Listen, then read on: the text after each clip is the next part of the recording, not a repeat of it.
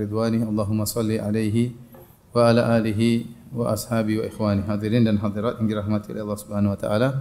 Insyaallah pada kesempatan kali ini kita akan membahas tentang kisah beberapa orang-orang yang disebutkan dalam Al-Qur'an yang mereka bukanlah para anbiya ya. Uh, dan Allah menyebutkan kisah-kisah dalam Al-Quran tentunya ada faedahnya. Faqsusil qasas la'allahum yatafakkarun. Kata Allah uh, bacakanlah kisah-kisah agar mereka berfikir ya. Allah Subhanahu wa taala berfirman juga laqad kana fi qasasihim ibratul liulil albab ma kana haditha yuftara. Sungguh pada kisah-kisah mereka ada pelajaran bagi orang-orang yang cerdas makana haditha yuftara. Bukanlah kisah tersebut kisah yang dibuat-buat, kisah fiktif, tapi kisah yang benar-benar merupakan kenyataan. Allah menyebutkan kisah dalam Al-Quran sangat banyak. Di antaranya kisah para anbiya. Di antaranya ada orang-orang selain anbiya, selain para nabi dan rasul, baik yang orang-orang tersebut orang-orang solihun atau orang-orang yang buruk ya. Orang-orang yang soleh yang Allah sebutkan dalam Al-Quran contohnya seperti Uzair, uh, kemudian misalnya uh, Maryam, ya, mereka bukanlah para nabi. Ya, contohnya Dzulqarnain, contohnya Luqman, kemudian istri Fir'aun Asiyah bintu Muzahim, uh, orang soleh yang berdialog dengan saudaranya yang disebut sebagian ahli tafsir mengatakan adalah Yahuda dan juga ada orang-orang yang uh, kafir atau orang-orang yang buruk, contohnya Fir'aun, ya. contohnya Namrud, ya. Contohnya Korun. Ya, semua Allah sebutkan kisah-kisah mereka, tentu ada faedahnya. Maka pada kesempatan kali ini kita akan menyebutkan kisah sebagian mereka, tidak semuanya. Kita akan sebutkan secara singkat dari orang-orang soleh yang uh, bukan para nabi, Eh, tetapi disebutkan kisah mereka dalam Al-Qur'an. Di antaranya adalah kisah istrinya Fir'aun yang dikenal dengan Asia bintu Muzahim. Asia bintu Muzahim.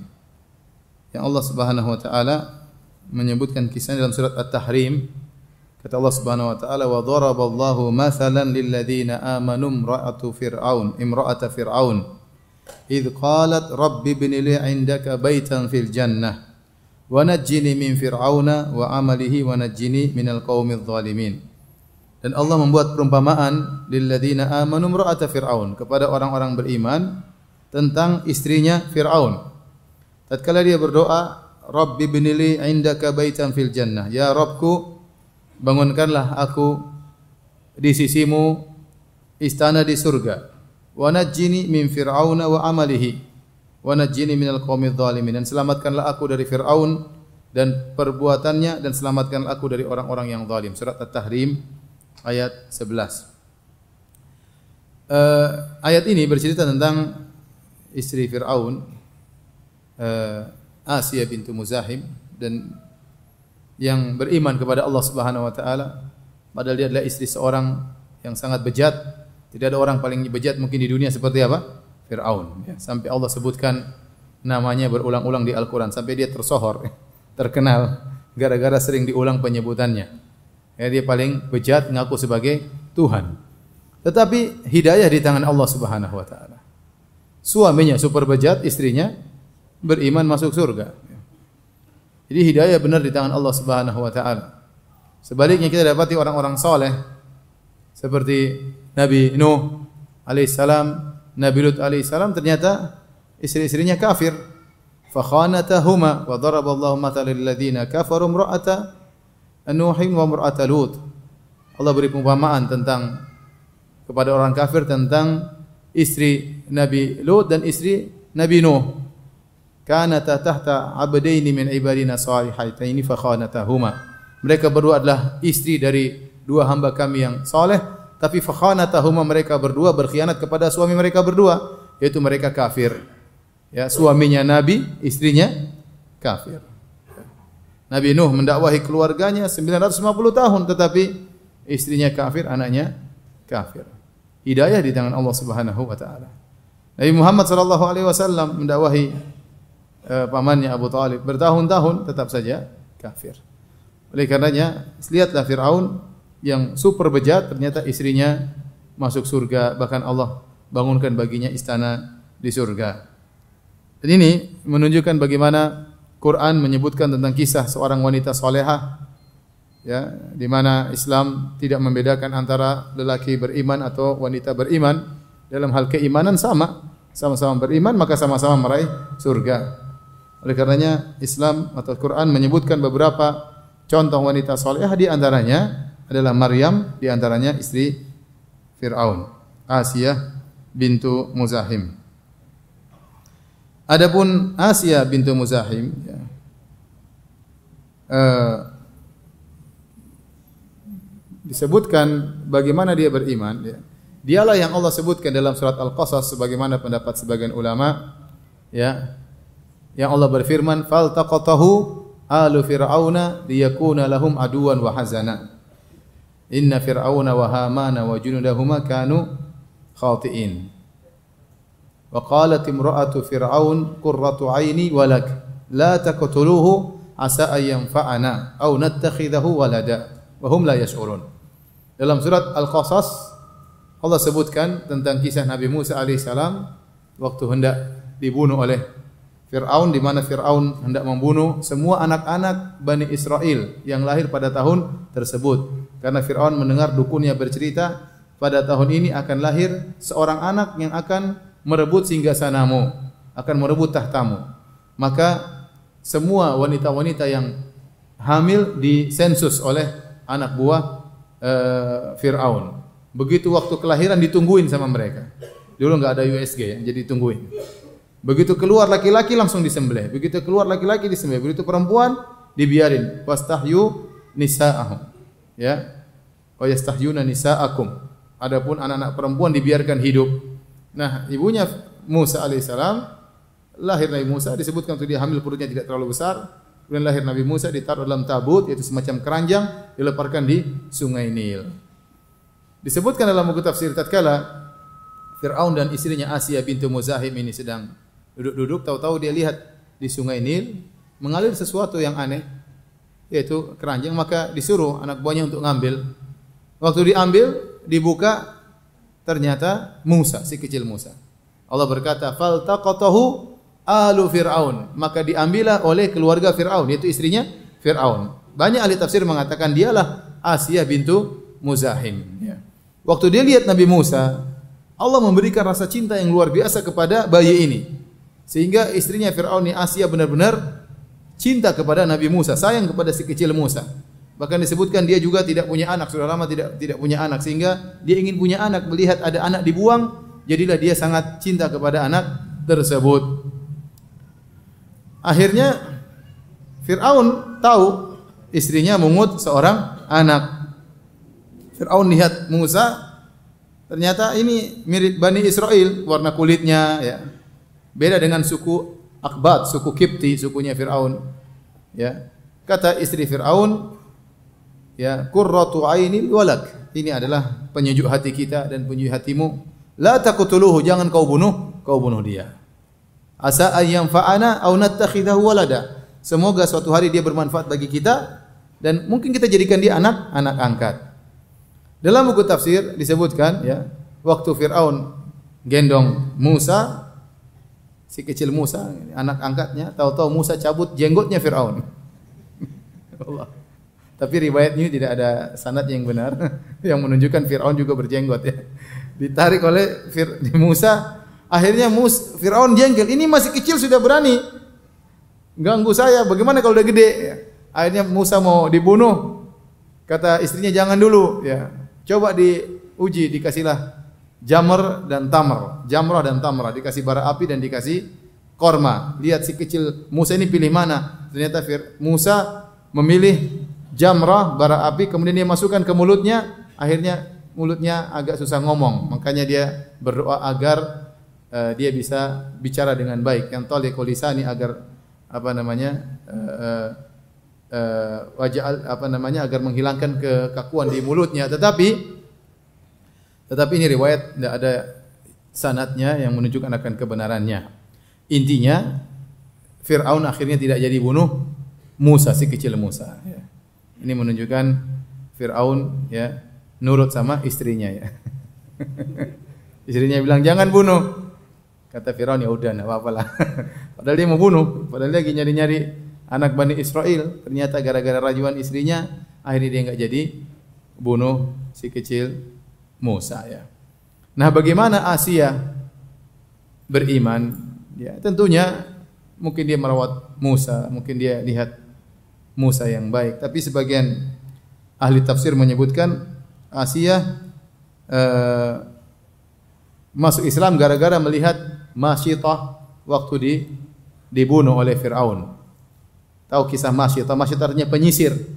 Penyisir rambut putrinya Firaun. Dalam hadis yang uh, sahih ya, tatkala Nabi wasallam Isra Mi'raj, maka atat alayya raihatun thayyibah. Kata Nabi datang kepadaku bau yang sangat harum.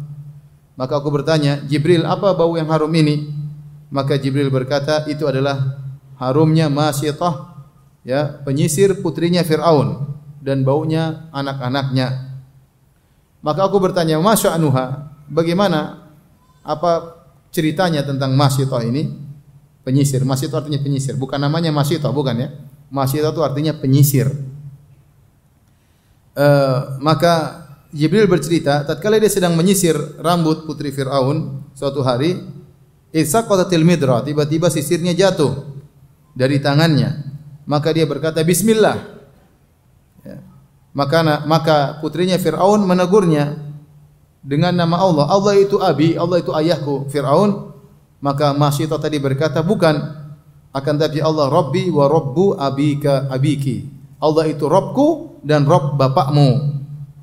Maka putrinya Firaun berkata, "Ukhbiruhu bidzalik." Aku akan kabarkan kepada Fir'aun. Kata wanita tersebut, silakan. Maka wanita putrinya tadi mengabarkan kepada Fir'aun, akhirnya dia dipanggil oleh Fir'aun. Kemudian Fir'aun bertanya, Ya fulana, wa inna laki rabban ghairi, apakah, apakah kau punya Tuhan selainku? Qalat na'am. Kata Masyitah, iya. Rabbi wa rabbuka Allah, Rabbku dan Rabbmu adalah Allah. Fa amara bi baqaratin min nuhas, maka diperintahkan Firaun memerintahkan datangkan kider atau apa namanya panci yang besar terbuat dari tembaga fa uhmiyat kemudian dipanaskan ya diisi dengan uh, minyak ya. Summa amara biha an tulqa hiya wa auladuha fiha. Kemudian dia tidak mau kafir kepada Allah, tidak mau beriman kepada Fir'aun, maka diperintahkan Masyito dilemparkan bersama anak-anaknya. Kemudian kata uh, tatkala di dilemparkan ya maka anaknya dibunuh dilemparkan di dalam uh, kider atau apa tadi panci yang besar tersebut di depan di hadapan dia. Dia melihat satu demi satu satu dilemparkan. Jadi ini ujian berat bagi wanita tersebut. Ya. dan Fir'aun sengaja dilemparkan satu supaya dia berubah di tengah jalan lempar satu mati di depan dia Bagaimana buah hatinya dilempar satu demi satu. Kemudian satu lagi dilempar, satu lagi dilempar. Sampai akhirnya tiba anaknya yang paling kecil untuk dilempar. Sedang dia susui anak kecil tersebut. Wa ka'annaha taqa'asat min ajlihi. Akhirnya masih itu kayaknya agak ragu-ragu, kurang kurang sergap gara-gara kasihan lihat anaknya sekecil yang mau dilempar. Tiba-tiba anaknya yang masih kecil yang masih dia susui tadi berbicara, "Ya ummah, iktahimi. Kata anaknya wahai ibunda, masuklah. Ya.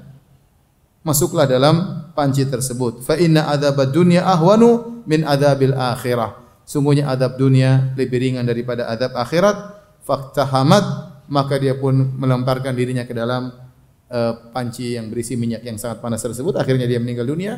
Nabi mencium bau harumnya dan bau anak-anaknya meninggal tersebut. Bau harumnya dicium oleh Nabi SAW tatkala Isra Mi'raj. Hadis ini hadis yang uh, hasan dan disebutkan oleh sebagian tafsir waktu terjadi peristiwa tersebut istrinya Firaun Asia bintu Muzahim melihat itu semua. Dan ini mempengaruhi keimanan dia, bagaimana mereka tegar, bagaimana kuatnya keimanan mereka. Ya, tentunya dengan dia merawat Musa juga ada pengaruhnya. Intinya dia beriman. Dia beriman kepada Allah Subhanahu wa taala.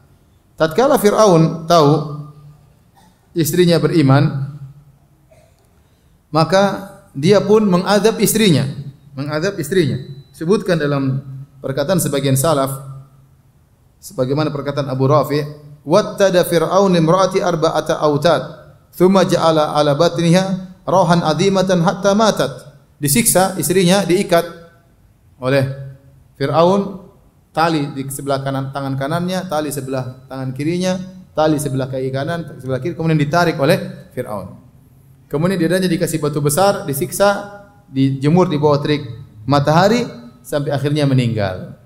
Tatkala itulah dia berdoa kepada Allah Subhanahu wa taala sebagaimana disebut oleh sebagian ahli tafsir Rabbi binili indaka baitan fil jannah wa najjini min fir'auna wa amalihi wa najjini min minal qaumidz zalimin. Ya Rabbku, ya eh, bangunkanlah bagi aku di sisimu istana di surga. Kata Ibnu Qayyim, dia meminta dibangunkan istana di sisi Allah sebelum minta di surga. Dia ingin dekat dengan Allah Subhanahu wa taala. Maka dia bilang, "Rabbi binili indaka, bangunkanlah di sisimu." Baitan fil jannah, istana di surga dan selamatkan aku dan aku dari Firaun dan perbuatannya. Maka Allah pun mencabut nyawanya, maka dia pun selamat uh, dari siksaan-siksaan berikutnya karena Allah membuat dia pun meninggal meninggal dunia. Uh, hadirin dan hadirat yang dirahmati oleh Allah Subhanahu wa taala, berikan datang dalam hadis-hadis di mana Nabi SAW memuji Asia imra'atu Fir'aun Asia bintu Muzahim. Dari Abi Musa Al-Asy'ari radhiyallahu taala anhu, beliau berkata, qala qala Rasulullah sallallahu alaihi wasallam, sungguhnya Rasulullah SAW bersabda, "Kamula minar rijal kathir." Lelaki yang sempurna banyak. Walam yakmul minan nisa, adapun yang sempurna dari wanita tidak banyak. Di antaranya kata Nabi Asia imra'atu Fir'aun. Asia imra istrinya Fir'aun. Wa Maryam bintu Imran. Maryam bintu Imran ibunya Nabi Isa alaihissalam. Kemudian kata Nabi wa inna fadla Aisyah 'ala nisa ka fadli tharid 'ala sa'iri ta'am. Sungguhnya keutamaan Aisyah dibandingkan seluruh wanita seperti keutamaan ats-tharid yaitu makanan roti yang dicampur dengan daging, diminum dengan kuah. Keutamaan makanan ini dibandingkan makanan yang lainnya karena itu makanan yang top di zaman Nabi sallallahu alaihi wasallam. Ibu umuman jamaah mohon merapat ya, tolong rapat-rapat. Maju-maju dikit ya. Maju-maju. Atau ke lantai dua, ke lantai dua kalau mau ke lantai dua. Ya. Insya Allah kita selesai sebelum sholat maghrib ya.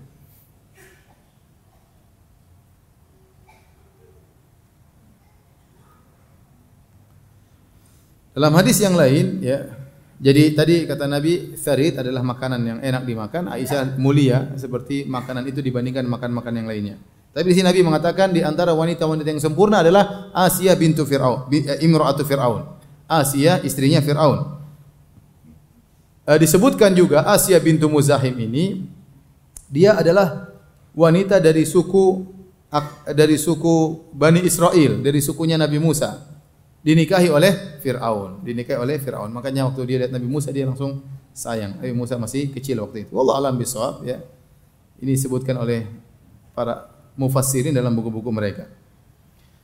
Uh, di antara keutamaan Asia dari Anas radhiyallahu anhu beliau berkata, "Anna Nabi sallallahu alaihi wasallam qaal, Nabi sallallahu alaihi wasallam bersabda, "Hasbuka min nisa'il alamin. Maryamu ibnatu Imran wa Khadijatu bintu Khuwailid wa Fatimah ibnatu Muhammad wa Asia imra'atu Fir'aun." Cukuplah engkau dari wanita-wanita alamin, alam semesta, itu wanita yang terbaik Maryam bintu Imran. Yang kedua Khadijah bintu Khuwailid. Yang ketiga Fatimah bintu Muhammad. Yang keempat Asia istrinya Fir'aun itu Asia bintu Muzahim. Inilah uh, Asia ya bintu Muzahim yang tabah, kuat, diuji dengan siksaan oleh Fir'aun, oleh suaminya sendiri. Akhirnya dia tetap memilih keimanan dan akhirnya meninggal di jalan Allah Subhanahu wa taala dan Allah bangunkan baginya istana di surga. Baik, Kisah kedua yang ingin kita sampaikan di antara orang-orang soleh adalah kisah Uzair.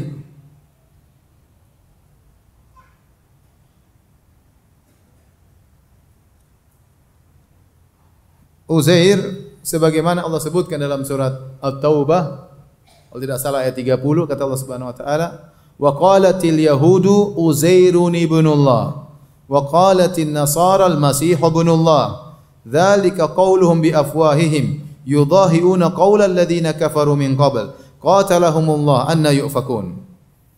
Jadi kata Allah Subhanahu wa taala orang-orang Yahudi berkata bahwasanya Uzair adalah putra Allah Orang-orang Nasara mengatakan Isa adalah putra Allah. Itulah perkataan mereka dari mulut-mulut mereka. Mirip kata Allah yudahiuna qaulal ladzina kafaru min qabl. Mirip dengan perkataan orang-orang kafir sebelumnya yaitu yang mengatakan al malaikatu banatullah. Malaikat-malaikatlah putri-putri Allah. Qatalahumullah. Semoga Allah memerangi mereka anna yufakun. Jadi yang mengatakan Allah punya anak ada tiga golongan. Pertama Yahudi mengatakan Uzair putra Allah. Nasara mengatakan Al-Masih ibnullah. Orang-orang musyrikin dahulu mengatakan para malaikatlah putri-putri Allah dan Allah Subhanahu wa taala lam yalid wa lam yulad ya. Allah tidak punya anak dan Allah tidak dilahirkan. Ya. Kul in kana lillahi wal kul in kana lirrahmani waladun fa ana awwalul abidin. Katakanlah kata Allah berfirman katakanlah wahai Muhammad seandainya Allah punya anak maka aku yang pertama kali akan sembah anak tersebut.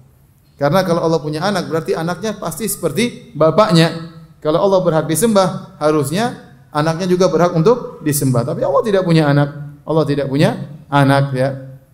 Uh, oleh karenanya kalau antum mau tahu uh, syarat Tuhan, maka bacalah surat Al-Ikhlas. Dikatakan Al-Ikhlas surat yang murni, maknanya adalah dimurnikan khusus untuk sifat-sifat Allah. Qul huwallahu ahad. Katakanlah dialah Allah yang Maha Esa, Allahus Samad, yang semuanya membutuhkan kepada Allah dia tidak butuh kepada siapa pun. Lam yalid walam yulad. Dia tidak beranak dan tidak dilahirkan. Walam yakul lahu kufuwan ahad. Dan tidak ada satupun yang serupa dengan dia. Itulah syarat Tuhan ya yang tidak ada yang memenuhi persyaratan sebagai Tuhan dengan syarat-syarat ini kecuali Allah Subhanahu wa taala. Adapun tuhan-tuhan yang disembah selain Allah tidak memenuhi persyaratan ini ya. Kita bicara nabi Hindu ya. Allah Kul huwallahu ahad. Allah Maha Esa. Sementara Tuhan mereka ada tiga. Itu dewa yang top-top. Belum dewa yang tidak top ya. Lebih banyak lagi. Yang top tiga. Ya, Siwa, Brahmana, Wisnu. Yang lain masih masih banyak ya. ya adapun Buddha, Buddha, Siddhartha Gautama, banyak yang seperti Siddhartha manusia, banyak yang seperti apa? Siddhartha ya. Tidak memenuhi persyaratan ya. Kemudian Nabi Isa disembah. Nabi Isa banyak Nabi Isa. Dia dilahirkan ya. Dia membutuhkan kepada yang lainnya, dia istirahat, dia tidur ya butuh untuk tidur, butuh untuk istirahat. Ya, dia berdoa, dia sholat, ya. Dia tidak pantas menjadi Tuhan, ya. Ya, yang memenuhi persyaratan sebagai Tuhan cuma Allah Subhanahu wa taala di antaranya lam yalid walam yulad. Allah tidak melahirkan, Allah tidak dilahirkan. Walam yakul lahu kufuwan ahad dan tidak ada seorang suatu pun yang setara semisal dengan Allah Subhanahu wa taala. Nah, Uzair ini diagungkan oleh orang-orang Yahudi disebutkan oleh sebagian kelompok Yahudi, tidak seluruhnya. Sebagian kelompok Yahudi mengagungkan Uzair sampai mereka mengatakan Uzairun ibnullah. Uzair adalah putra Allah Subhanahu wa taala. Sebenarnya siapakah Uzair ini? Uzair disebutkan oleh para ahli tarikh, disebutkan oleh para ahli tafsir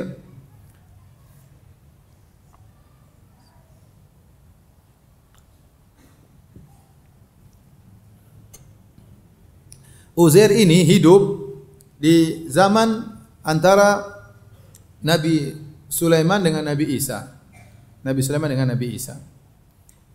Di, di zaman tatkala Bukhtanasar dari Babil dari Irak menggempur Baitul Maqdis dan memporak-porandakan Baitul Maqdis kemudian uh, mengusir orang-orang Yahudi sebagian mereka ditawan oleh Bukhtanasar. Jadi dia hidup di zaman. Jadi kita tahu bahwasanya sejarah Yahudi ya dimulai dari anak-anak Nabi Yakub. Nabi Yakub itu Israel. Anak-anaknya namanya Bani Israel. Anaknya Yakub 12. Di antaranya Yusuf dan Binyamin, di antaranya putra keempat Yahuda namanya. Ya, ada 12. 12 anak dari dua istri dan dua pembantu ya. Sehingga anaknya 12, di antara anak keempat namanya Yahuda, kemudian di antara Yusuf dan Benyamin. Kemudian sebagaimana kita cerita dalam disikisahkan oleh Allah dalam uh, surat Yusuf, Nabi Yusuf kemudian tinggal di Mesir, kemudian akhirnya uh, Nabi Yusuf menjadi menteri dipandang, akhirnya Nabi Yusuf menyuruh keluarganya semua pindah ke Mesir. Maka datanglah Yakub bapaknya yaitu Israel dengan putranya semuanya Binyamin dan saudara-saudaranya tinggal di Mesir. Nah, di Mesir akhirnya mereka beranak pinak dari 12 suku tersebut. Setiap anak Israel mewakili satu suku. Jadi suku Binyamin, suku Yahuda, suku Yusuf dan suku-suku yang yang lainnya. Dari 12 suku, makanya disebut dengan Bani Israel. Sampai akhirnya waktu Yusuf meninggal dunia, akhirnya alaihissalam meninggal dunia, akhirnya mereka disiksa oleh Firaun, dijadikan budak sampai akhirnya lahirnya Nabi Musa alaihissalam. Nabi Musa kemudian berdakwah sampai akhirnya Intinya Fir'aun tenggelam di Laut Merah, Nabi Musa pergi menuju ke Baitul Maqdis. Kemudian ternyata mereka membanggang kepada Nabi Musa. Akhirnya Nabi Musa suruh berjihad di Baitul Maqdis. Bani Israel tidak mau, akhirnya mereka dibuat sesat oleh Allah selama 40 tahun. Yatihuna fil ard, ya. Mereka dibuat tersesat, mau balik ke Baitul Maqdis enggak bisa, muter-muter saja sampai 40 tahun. Di masa tersesat tersebut Nabi Musa meninggal dunia. Kemudian dilanjutkan kenabian oleh Yusha bin Nun. Yusha bin Nun itulah uh, muridnya Nabi Musa yang menemani Nabi Musa dalam perjalanan ketika menemui Khadir. Allah sebut dalam surat Al-Kahfi. Wa idh qala Musa li fatahu tatkala Musa berkata kepada pembantunya, itulah muridnya juga Yusha bin bin Nun. Setelah Musa meninggal dunia, kenabian dipegang oleh Yusha bin Nun, kemudian Yusha bin Nun kemudian berjihad masuk di Palestina, akhirnya mereka pun tinggal di Palestina. Kemudian Yusha bin Nun setelah itu membuat hakim sekitar 12 hakim ya yang disebut dengan asrul qudat yaitu masa para hakim. 12 hakim tersebut uh, tempat mereka kembali kalau ada permasalahan. Setiap suku punya hakim. Setiap suku punya punya hakim. Dan di situ ada para ambia, para nabi, para nabi, para nabi. Sampai akhirnya mereka minta agar diutus seorang uh, raja ya. ya. Alam tara ilal mala'i min bani Israil min ba'di Musa Idh qalu li nabiyyi lahum ba'ath lana malikan nuqatil fi sabilillah. Kata mereka sampai nabi terakhir ada di situ eh, tatkala di zaman Yusha bin Nun kemudian nabi berikutnya nabi berikutnya nabi berikutnya sampai nabi Samuel. Sampai nabi Samuel. Kata mereka kepada nabi Samuel, wahai Samuel, mintalah kepada Allah turunkan raja bagi kami, kami akan berjihad di jalan Allah Subhanahu wa taala. Ya. Kami akan berjihad di jalan Allah Subhanahu wa taala. Akhirnya Allah kabulkan, Allah turunlah uh, Allah utuslah eh, apa namanya? Talut ya. Allah utus Talut sebagai raja bagi mereka yang mereka dalam buku Injil atau Perjanjian Lama eh, Taurat mereka namakan dengan Shaul. Shaul ya. Akhirnya setelah itu berubahlah masa para hakim berubah menjadi Asru al-Muluk. Mulailah sekarang kepemimpinan dipegang oleh raja-raja. Dari Raja Talut, kemudian raja berikutnya, raja berikutnya sampai muncul Raja Daud alaihissalam. Dia seorang raja sekaligus apa? Nabi. Setelah itu Nabi Daud punya anak Nabi Sulaiman sekaligus sebagai apa? Raja. Waktu Nabi Sulaiman meninggal dunia, terpecah menjadi dua kerajaan Yahudi, kerajaan Israel sama kerajaan Yahuda. Roh Roh Buam anaknya Sulaiman bikin kerajaan Israel. Sisanya Yurbuam salah satu dari anak dari penguasa kemudian membuat kerajaan namanya kerajaan Israel eh, kerajaan Yahuda Akhirnya setelah itu mereka perang saudara, akhirnya mulailah uh, diserang oleh yang lain sampai datang Bukhtanasar menyerang mereka. Hancurlah mereka, kemudian dihancurkanlah Baitul Maqdis, kemudian Haikal Sulaiman dihancurkan oleh Bukhtanasar. Ya. Muncullah seorang namanya Uzair. Sudah tahu ceritanya? Mau diulang, ulang sendiri lah. Muncullah seorang namanya Uzair. Uzair ini seorang yang soleh, ya. Apakah dia seorang nabi atau bukan? Yang benar dia bukan seorang nabi, dia seorang yang yang soleh. Seorang yang soleh. Dan dia disebutkan dalam buku-buku tafsir dia hafal Taurat. Dia hafal Taurat. Suatu hari setelah diserang oleh Bukhtanasar sudah hancur seluruhnya, dia satu orang naik himarnya. Naik himarnya, kemudian dia ingin melihat sesuatu hartanya, dia mampir satu tempat yang sudah hancur lebur. Allah sebutkan dalam surat Al-Baqarah ayat 259. Kebanyakan ahli tafsir, kebanyakan salaf mengatakan orang yang disebut oleh Allah ini namanya Uzair. Ada yang mengatakan itu Irmia, Ada yang mengatakan dia orang kafir karena ragu dengan kemampuan Allah untuk menghidupkan yang mati, tapi kebanyakan ahli tafsir mengatakan orang yang dimaksud adalah siapa? Uzair. Kita bacakan ayatnya. Au marra ala qaryatin wa hiya khawiyatun ala urushiha. Atau seperti orang yang melewati suatu negeri, suatu kampung, yang kampung tersebut sedang hancur, bangunannya ada, masih ada tapi sudah hancur, tidak ada isinya. Penduduknya sudah mati tulang berulang. Ini setelah Bukhtanasar. Ya. Setelah diserang oleh Bukhtanasar. Qala dia berkata, "Anna yuhyi hadhihi Allahu ba'da mautiha." Dia berkata, mungkin bergumam, bagaimana cara Allah menghidupkan kembali ini semua? Sudah hancur lebur, tulang belulang. Disebut oleh para ulama, Uzair tidak ragu dengan kemampuan Allah, maha kuasa Allah untuk menghidupkan yang mati. Tapi dia ingin tahu bagaimana sih caranya. Sudah seperti ini gimana sih kira-kira caranya? Dia ingin tahu. Kata Allah Subhanahu wa taala, Fa'amatahu Allahu mi'ata amin. Maka Allah buat dia meninggal satu tahun. Ya. Ashabul Kahfi berapa tahun? 300 tahun. Dia cuma satu tahun. Jadi tidur di waktu duha, disebut dalam buku tafsir, dalam riwayat-riwayat, dia tidur di waktu duha. Kemudian dia dia bangun menjelang maghrib, asar, di waktu asar. Ya, maka dia pun ditidurkan oleh Allah, dimatikan bukan ditidurkan, dimatikan sampai 100 tahun. Fa amatahu Allah itu Allah buat dia mati. 100 tahun. Semua ba'atha. Berarti kalau dia masih 100 tahun sudah jadi daging sudah hilang semua, tulang-tulangnya sudah lembur, sudah 100 tahun. Ya. Dia tidur begitu tahu-tahu semuanya bukan kalau Ashabul Kahfi dibuat tidur, kalau ini enggak, ini dimatikan. Bedanya Ashabul Kahfi dibuat tidur makanya Allah bolak-balik apa namanya? Wa nuqallibuhum dzatal yamini wa dzatal shimal. Kami bolak-balikkan badannya supaya badannya tidak tertutup dengan tanah. Kalau dibiarkan terus lama-lama tanah nutup mereka. Allah jaga tubuh mereka, darah tetap mengalir, kemudian Eh, dibolak kanan bolak balik kiri. Adapun ini enggak dibuat mati. Namanya mayat sudah mati berapa hari sudah busuk kemudian sudah jadi tulang belulang, sudah jadi ulat semua hancur, tulangnya juga sudah hancur. Thumma ba'atha kemudian Allah bangkitkan dia. Qala kam labith? Allah tanya.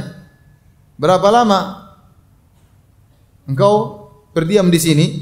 Qala labithtu yauman aw ba'dha yaum. Dia bilang mungkin sehari atau setengah hari.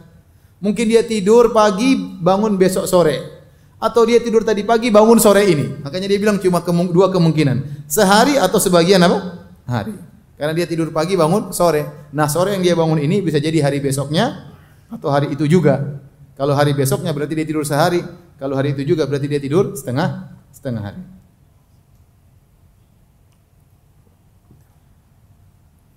Maka dikatakan kepadanya, Qala bal labista mi'ata amin. Disebutkan Jibril yang bicara kepadanya. Intinya ada yang berkata kepadanya, justru engkau tidur, justru engkau tidur itu 100 tahun.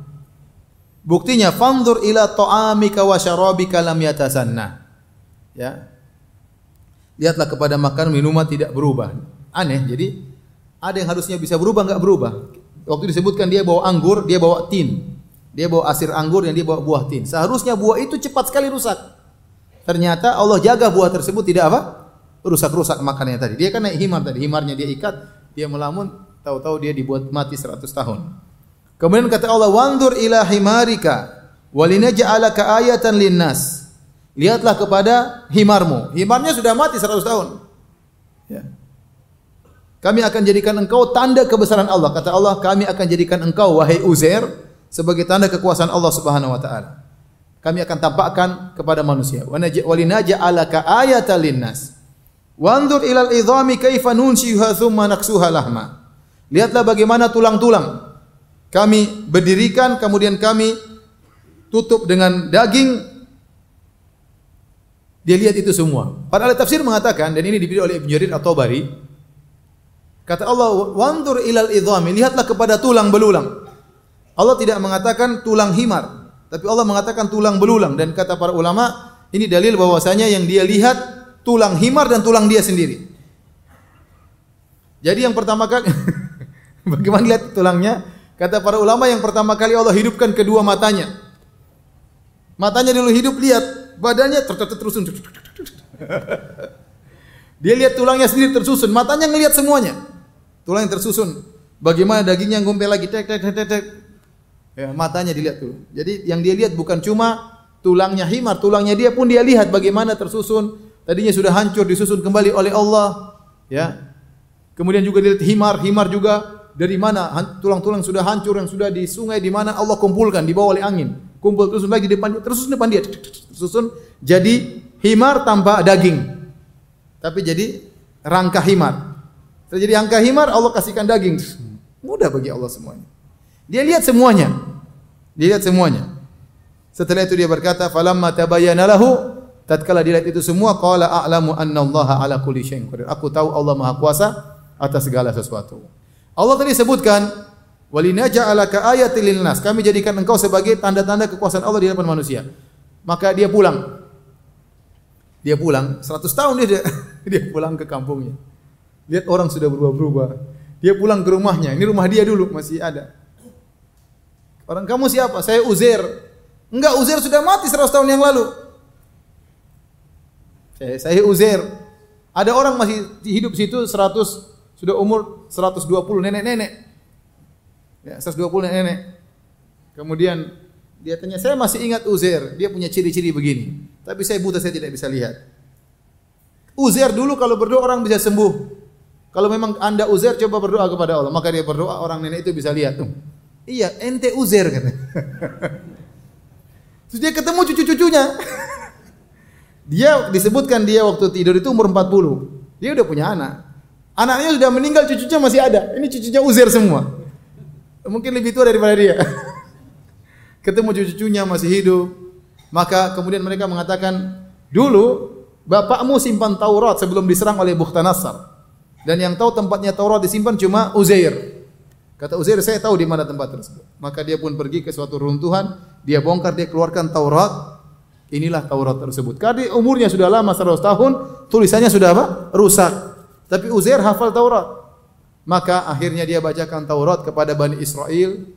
Ketika dia sedang baca disebutkan ada cahaya dari langit masuk ke tubuhnya. Dari situ orang-orang mengagungkan dia kemudian mengatakannya adalah apa? Uzair ibnullah. Uzair adalah putra Allah. Ya. Paham? Ketemu cucu, cucunya lebih tua daripada ente. Itulah kisah Uzair ibnullah. Ini dari jadi orang-orang soleh di antara Bani Israel. Taib di antara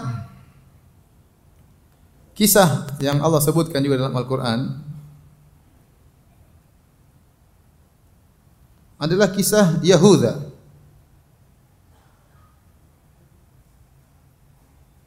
Sebenarnya orang-orang orang dahulu orang-orang dahulu Keajaibannya banyak-banyak ya. Menakjubkan, menakjubkan. Nabi Isa mukjizatnya banyak. Tidak seperti Nabi Muhammad sallallahu alaihi wasallam. Nabi Musa, Nabi Musa mukjizatnya luar luar biasa, banyak sekali. Taib di antaranya dalam surat Al-Kahfi ayat 32 Allah sebut tentang kisah dua orang. Wadribu lahum mathalan rajulaini ja'alna li ahadihima jannataini min a'nabi wa ja'alna bainahuma zar'a. Ahli tafsir mengatakan Allah berfirman dan berikanlah kepada mereka sebuah perumpamaan tentang dua orang laki-laki. Kami jadikan bagi seorang di antara keduanya yang kafir dua buah kebun anggur dan kami kelilingi kedua kebun itu dengan pohon-pohon korma.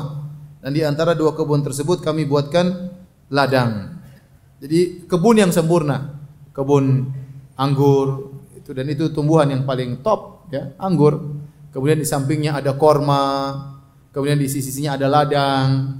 Kiltal jannataini atat ukulaha wa lam tadhlim minhu syai'a. Kedua kebun tersebut menghasilkan buahnya dan tidak kurang sedikit pun, selalu berbuah, selalu panen dengan lebat, dengan padat buah-buahan, tidak ada yang kurang. Sebagian pohon cuma tumbuh sedikit, enggak. Selalu kebun-kebun tersebut, kebun korma, kebun anggur, ya, semuanya panen dengan sempurna. Wa fajjarna khilalahuma nahara dan kami alirkan di tengah-tengahnya ada sungai-sungai. Jadi indah ya. Kebun-kebun di tengahnya ada sungai-sungai. Jadi disebutkan ini adalah kisah Yahuda dengan salah seorang kawannya atau saudaranya. Allah alam bisawab ini pendapat sebagian ahli tafsir. Yahuda adalah seorang soleh dari Bani eh, Israel. Apakah dia Yahuda saudaranya Binyamin atau Yahuda yang lain? Tapi disebutkan namanya adalah Yahuda. Kita enggak peduli apakah ini siapa dia, tapi ini kisah Allah sebutkan ya Dan sebagian ulama berpendapat ada khilaf apakah ini kisah nyata atau hanya sekedar atau hanya sekedar perumpamaan yang Allah bikin. Namun banyak ulama mengatakan ini kisah nyata pernah terjadi. Ya, makanya Allah ceritakan kepada kepada kita. Jadi dua orang disebutkan bersaudara atau berkawan, ya. Ada yang mengatakan bersaudara, satunya kafir, satunya mukmin. Yang mukmin dapat warisan, ya kafir juga dapat warisan dari bapak mereka. Yang mukmin dia sering bersedekah, sering bersedekah. Yang kafir dia tanam warisan tersebut, dia kembangkan jadilah kebun-kebun yang luar biasa. Ya satu saat si mukmin ini dia terkena sesuatu musibah atau yang lainnya sehingga dia membutuhkan bantuan. Maka dia ingat dia punya saudara yang kaya raya. Maka dia datang berharap dibantu. Maka Allah berfirman, "Wa kana lahu samarun." Faqala li sahibihi. Dia memiliki buah-buahan yang banyak. Dalam qiraah yang lain, "Wa kana lahu sumurun." Dia memiliki berbagai macam eh, sumur berarti maknanya berbagai macam jenis harta, ada emas, ada perak, ada budak, ada buah-buahan banyak. Maknanya intinya dia punya harta yang banyak. Faqala li sahibihi maka dia berkata kepada kawannya tersebut atau kepada saudaranya tersebut wa huwa yuhawiruhu. Ini sedang bercakap-cakap dengan saudaranya ana aktsaru minka mala wa fara. Dia ujub dia mengatakan saya lebih banyak ya pasukanku lebih banyak hartaku daripada engkau. Lihat nih lihat. Pasukanku eh, budak-budakku banyak anak-anakku banyak kemudian hartaku banyak ini kebun-kebunku jadi dia ujub, ujub dengan apa yang dia miliki.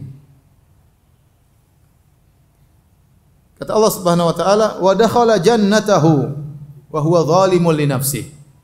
Maka dia pun masuk dalam kebunnya dan dia zalim terhadap dirinya sendiri. Dia berkata, "Qala ma adhunnu an tabida abada." Menurutku ini semua tidak akan sirna. Maksudnya apa? Bukan berarti tidak akan tidak akan rusak, enggak. Maksud dia selama saya hidup ini akan tumbuh terus akan terus berbuah. Saya akan makan terus, hartaku akan ada ada sampai saya meninggal. Seumur hidupku akan ada hartaku terus. Wa ma sa'ata qa'imah. Dan menurut saya hari kiamat tidak akan tegak.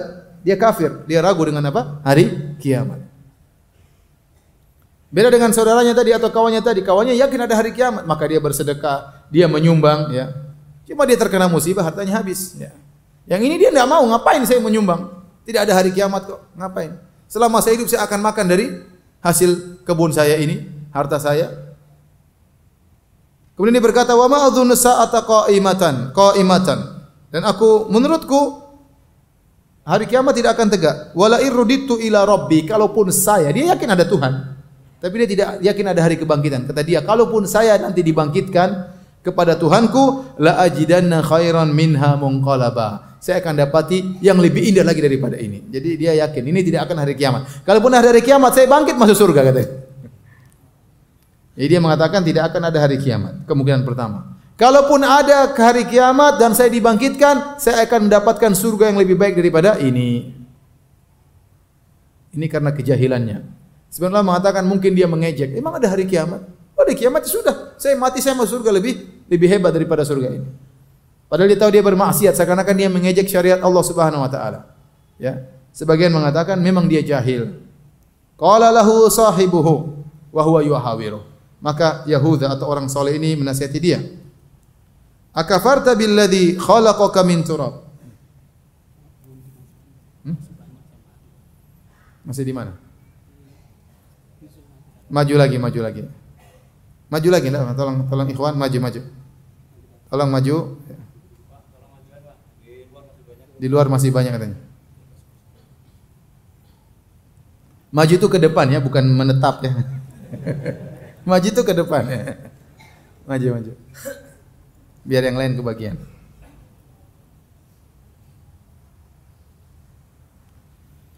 Maka saudaranya atau sahabatnya menegurnya.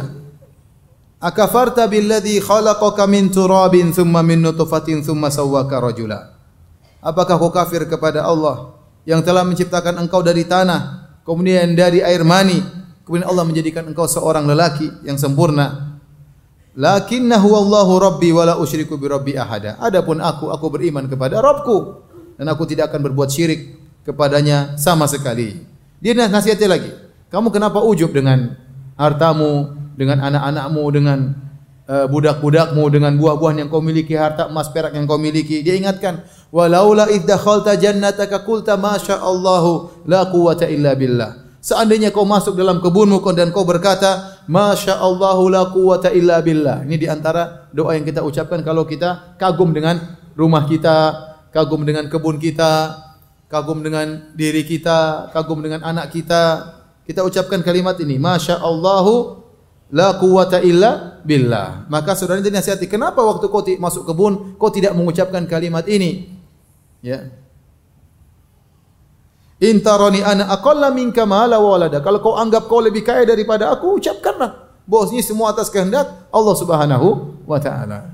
Kadang seorang tadi dia ujub dengan keberhasilannya, Lihat rumahnya mewah, dia lupa bahwasanya itu semua dari Allah Subhanahu wa taala. Lihat kebunnya indah, kebunnya berbuah, semuanya dari Allah. Orang ini lupa, maka diingatkan oleh kawannya. Kawannya kasih nasihat dengan nasihat yang baik. Ucapkanlah masya Allahu la quwata illa billah. Kalau memang saya lebih miskin daripada kamu, bilanglah masya Allah. Fa asa rabbi ayyutiyani khairan min jannatik. Orang soleh ini berkata, bisa jadi Robku akan memberikan kepadaku kebun yang lebih baik daripada taman yang kau miliki. Wa yursila 'alaiha husbanan minas sama' fatusbiha sa'idan zalaqa. Dan bisa jadi Allah kirimkan adab dari langit kepada kebunmu sehingga jadilah kebunmu rata jadi tanah yang licin. Au yusbiha ma'uha ghauran falan tastati'a talaba. Atau airnya mata airnya menjadi surut sehingga tidak bisa menyiram lagi kebunmu dan akhirnya kau tidak bisa menemukan air tersebut. Akhirnya wa uhita bi thamarihi dan benar ya akhirnya Allah binasakan harta kekayaannya.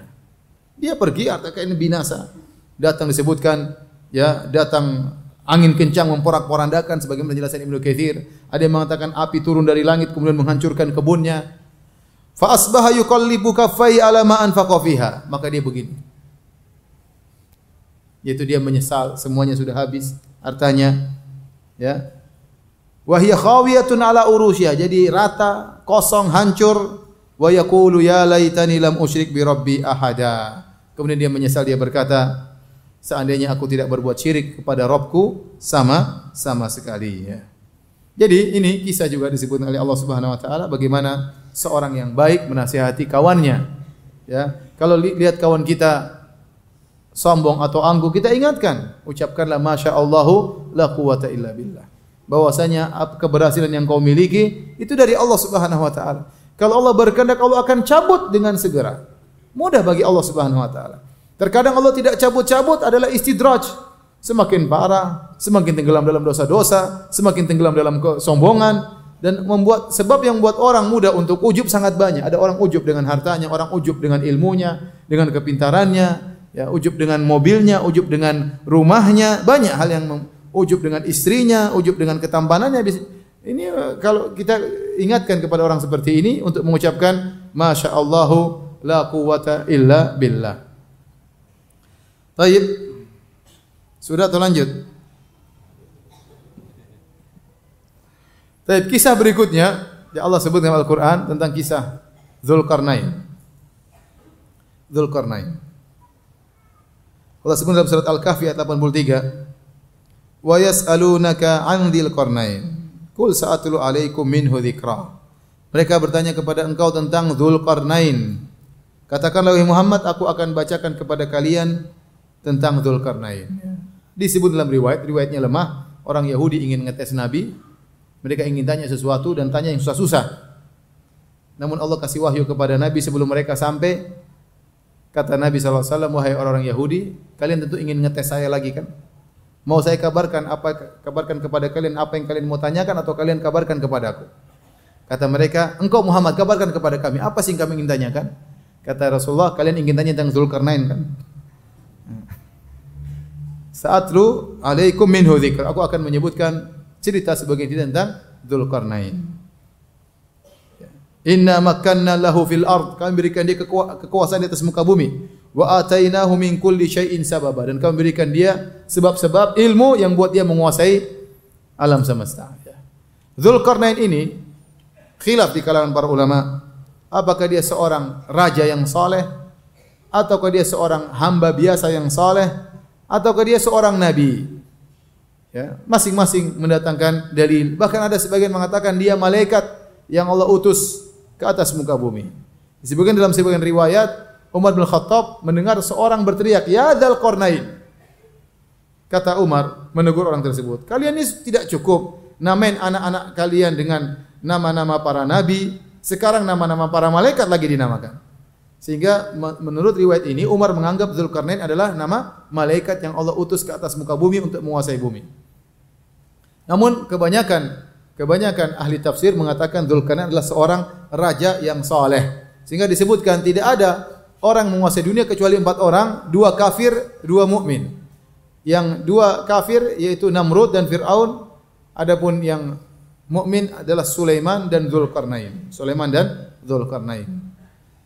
Sebagian ulama berpendapat Zulkarnain hidup di masa Nabi Ibrahim alaihissalam. Ini pun tidak ada sanatnya, cuma disebutkan oleh para salaf. Zulkarnain hidup di zaman Ibrahim alaihissalam. Sehingga mereka mengatakan Zulkarnain yang dimaksud bukanlah Alexander Agung, Iskandar Agung, ya, Iskandar Al-Makedoni, ya, yang disebutkan dia Alexander atau kita sebut Iskandar. Kalau Barat bilang apa? Alexander ya. Kalau kita bilang apa? Iskandar. Mirip-mirip tapi seperti apa namanya? Uh, Yusuf jadi Joseph ya misalnya. Apa lagi? Juleha jadi Julia ya. Daud jadi apa? David ya.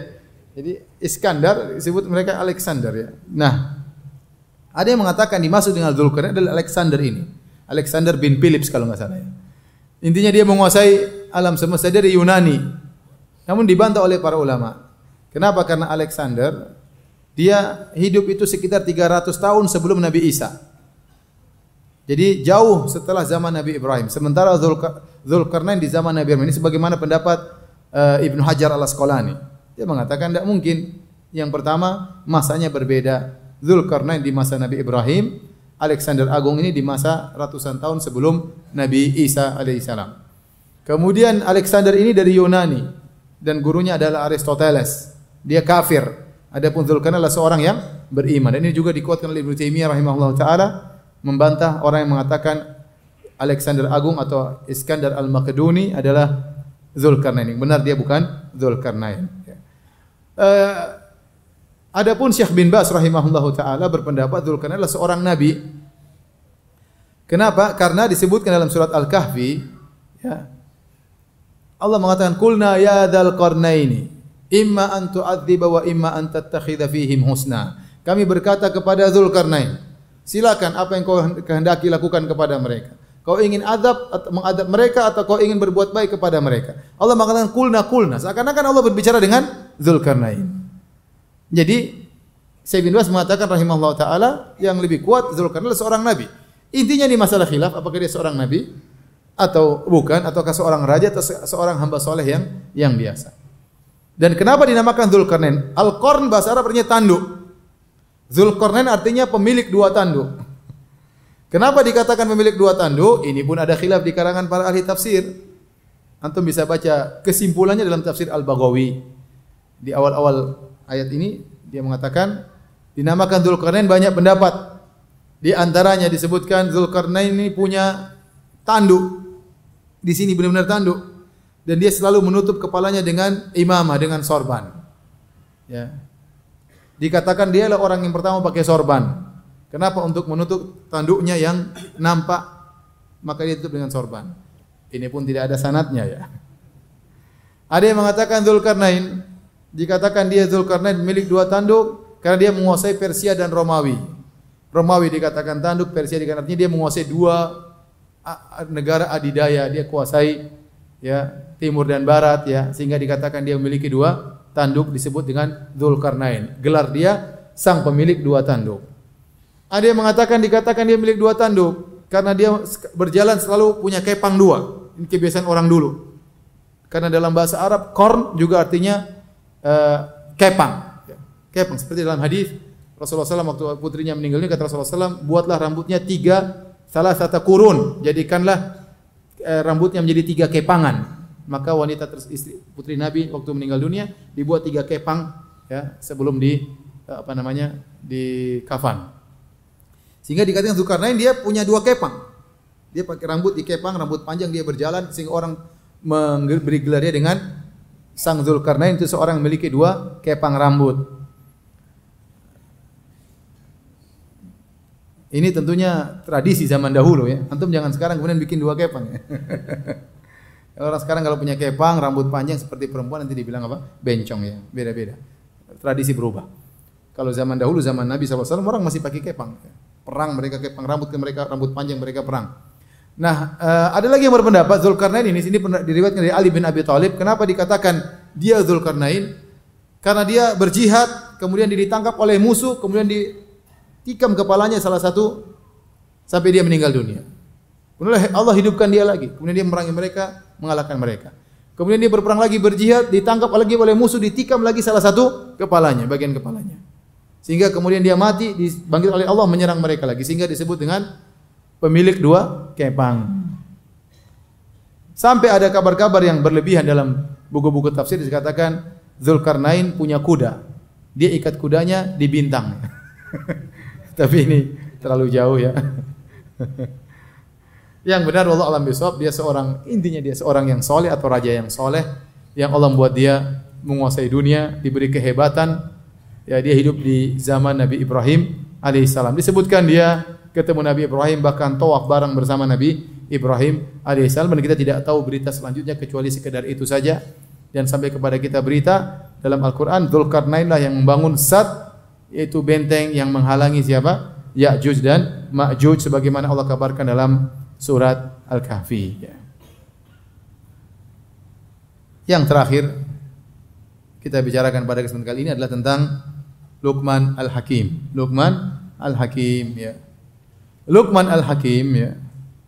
Yang Allah sebut dalam surat Luqman ya. Wa idh qala Luqmanu li binihi wa huwa ya'idhuhu ya bunayya la tusyrik billah. Luqman ini disebutkan oleh para ulama ada khilaf apakah dia seorang nabi atau atau bukan. Tetapi banyak ulama mengatakan dia bukan seorang nabi, dia seorang hamba yang soleh. Dan dia hidup di zaman Nabi Daud alaihissalam. Ada yang mengatakan Luqman adalah seorang uh, Habashi, seorang Ethiopia, budak berkulit hitam. Makanya dikatakan ya di antara orang-orang berkulit hitam yang dimuliakan oleh Allah Subhanahu wa taala, di antaranya Luqman Al-Hakim, di antaranya Najasyi, di antaranya Bilal. Inilah tiga orang orang-orang berkulit hitam tetapi dimuliakan oleh Allah Subhanahu wa taala. Di antaranya Luqman Al-Hakim. Oleh karenanya kulit, warna kulit ya, tidak mengganggu kemuliaan seorang di sisi Allah Subhanahu wa taala. Kata Allah Subhanahu wa taala, "Inna akramakum indallahi atqakum." Sungguhnya yang paling mulia di antara kalian yang paling bertakwa. Allah menilai dari ketakwaan. Entah dia berkulit hitam atau tidak tidak jadi masalah bagi Allah. Kalau dia paling bertakwa, maka dia yang paling mulia di sisi Allah Subhanahu wa taala. Oleh karenanya Nabi SAW bersabda, Inna Allah la yanzuru ila suwarikum wala ila ajsadikum walakin yanzur ila qulubikum wa amalikum. Sungguhnya Allah tidak melihat kepada uh, rupa kalian, kepada jasad kalian, tapi yang Allah adalah hati kalian dan amal kalian. Lihatlah Bilal yang berkulit hitam menjadi mulia dengan Islamnya. Sementara Abu Jahal yang nasabnya sangat tinggi Abu Lahab yang nasabnya sangat tinggi dalam neraka jahanam. Ya, dalam neraka jahanam. Ya, demikian juga Luqman Al-Hakim, seorang budak berkulit hitam tapi Allah abadikan ceritanya dalam Al-Qur'an. Allah berikan dia hikmah, itu nasihat-nasihat yang indah, di antaranya nasihat-nasihat yang Allah abadikan dalam Al-Qur'an di mana dia menasihati putranya. Dia Luqman Al-Hakim, ya tentunya kalau kita bahas nasihatnya tentu akan semakin panjang pembahasan kita, tapi dialah Luqman Al-Hakim ya tinggal di zaman Nabi Daud alaihissalam ya dan dia tidak menjadi raja tapi hanya seorang yang bijak yang menyampaikan nasihat-nasihat yang berharga kepada orang-orang di sekitarnya.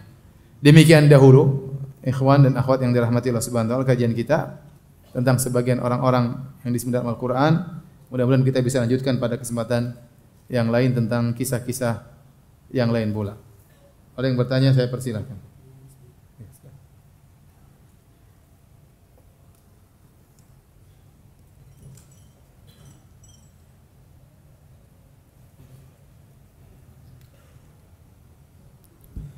Sebelum kita tanya jawab, ini ada hadiah tiga harus habis ya. Pertanyaan pertama, eh, siapa yang bisa sebutkan nama lengkap istrinya Firaun? Ya, silakan. Jumet. Siapa? Masya Allah. Sehat, silakan. Yang baju merah. Jomblo. Jazakallah khairan. Baik. Tadi saya sebutkan dua dalil bahwasanya Alexander Agung bukanlah Zulkarnain. Siapa yang bisa sebutkan dua dalil tersebut? dua dua argumen. Alexander Agung bukan, eh, silakan. Hidup di zaman berbeda, ya. Iya, kalau Zulkarnain orang soleh, Alexander orang apa? Kafir, masya Allah. Silakan. Jomblo juga. Pertanyaan yang ketiga. Uh,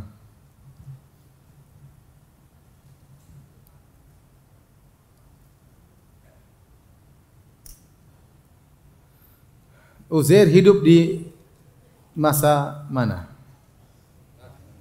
Banyak kali. kurang kurang susah berarti cari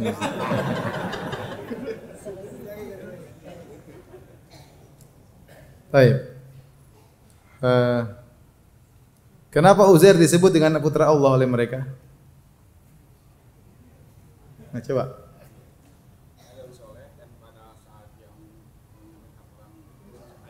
Iya. Dia hafal Taurat. Kemudian tatkala dia lagi bacaan Taurat turun cahaya uh, masuk kepadanya. Ya, kalau ini pasti bukan jomblo. oh iya, bukan dari saya. Baik, pertanyaan kita jawab. Apa bedanya hadis qudsi dengan Al-Qur'an? Kalau Al-Qur'an lafalnya dari Allah Subhanahu wa taala. Hadis qudsi lafalnya bisa dari Nabi sallallahu alaihi wasallam dan juga bisa diriwayatkan dengan makna. Adapun Al-Qur'an lafalnya dari siapa? Allah Subhanahu wa taala. Jadi Allah Nabi meriwayatkan dari Allah tapi lafalnya dari Nabi. Mungkin maknanya dari kepada Nabi kemudian Nabi ungkapkan dengan apa? Lafal beliau sendiri. Allah alam bisawab.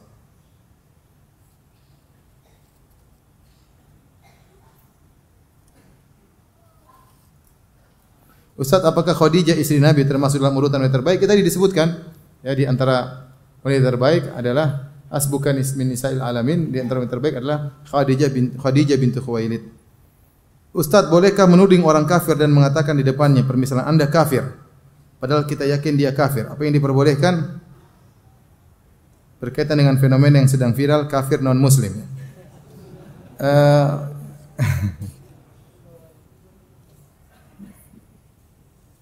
Kalau ada maslahatnya nggak ada masalah. Ya. Ada maslahatnya ditanya, saya gimana ya? Kamu dalam Islam kamu kafir. Ya non muslim, non muslim itu kafir. Non muslim itu apa? Kafir. Ya. Tidak apa-apa kalau memang ada masalah. Tapi kalau kita menuding-nuding tanpa ada maslahatnya, ya, ya, ya tidak perlu. Ya. Kita melakukan sesuatu dengan eh, dengan maslahat ya. Tapi kalau statusnya kita jelaskan mereka kafir ya mau dinamakan non muslim, non muslim juga sama dengan apa? Kafir. Ya. Apakah ada uh, ada status tengah antara muslim dan kafir? Kalau bukan muslim berarti apa? Kafir. Non muslim itu tidak merubah statusnya menjadi apa? Kafir. Bukan bukan suatu yang lainnya.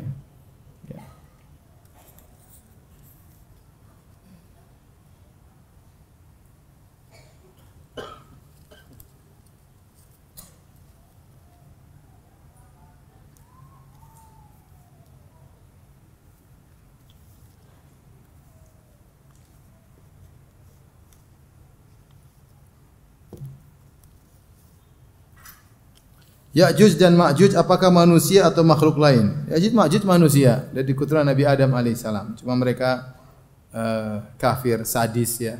Mereka ditutup oleh Zulkarnain dan mereka akan keluar nanti menjelang hari kiamat ya. Jadi mereka keturunan Nabi Adam alaihissalam manusia. Nabi sebutkan ciri-cirinya, bagaimana uh, wajahnya, bagaimana tubuh mereka yang gempal. Saya agak lupa tapi disebutkan dalam hadis-hadis bagaimana ciri-ciri mereka. Bagaimana caranya agar membuat pasangan kita terbuka kepada kita Ustaz? Dan agar rumah tangga menjadi damai. Uf, ada peperangan apa di sini? ya, emang kalau bagaimana membuat pasangan kita terbuka kalau dia eh, apa namanya? Eh, yakin kepada kita. Bagaimana buat dia yakin? Kalau dia yakin dia akan terbuka. Ya kita juga terbuka kepada dia, sampaikan dengan harapan dia juga akan terbuka kepada kepada kita ya. Ya. Tapi kalau dia kurang percaya sama kita, biasanya dia tertutup. Ya.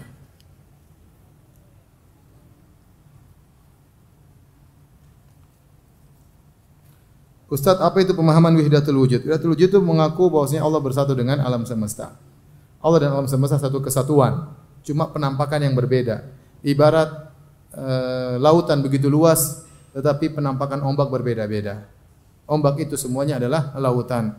Alam semesta dengan manusia dengan Tuhan satu kesatuan, hanya saja penampakan yang berbeda-beda. Oleh karena Ibnu Arabi berkata, "Wal abdu rabbun wa rabbu abdun, ya laita syi'ri manil mukallaf." Kata Ibnu Arabi, hamba adalah Tuhan, Tuhan adalah hamba. Kalau gitu siapa yang dibebani untuk beribadah? Kalau kau bilang manusia disuruh beribadah, dia sendiri Tuhan. Ya. Ini perkataan kekufuran diucapkan oleh Ibnu Arabi. Kalau jikalau datang salat Jumat berbarengan dengan adzan yang kedua, mana yang harus didahulukan menjawab adzan atau salat tahiyatul masjid? Kalau kita datang di masjid, tatkala adzan kedua sedang dikumandangkan, maka yang kita lakukan segera salat tahiyatul masjid. Jangan kita menunggu adzan sampai selesai baru kita salat.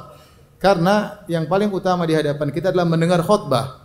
Mendengar khutbah. Nah, kalau kita baru salat setelah adzan selesai, maka kita akan terluput dari sebagian khutbah atau orang imam sedang khutbah, kita sedang sholat. Maka kata para ulama, kalau adzan dikumandangkan, kita sholat sunnah, sementara masih adzan nggak ada masalah.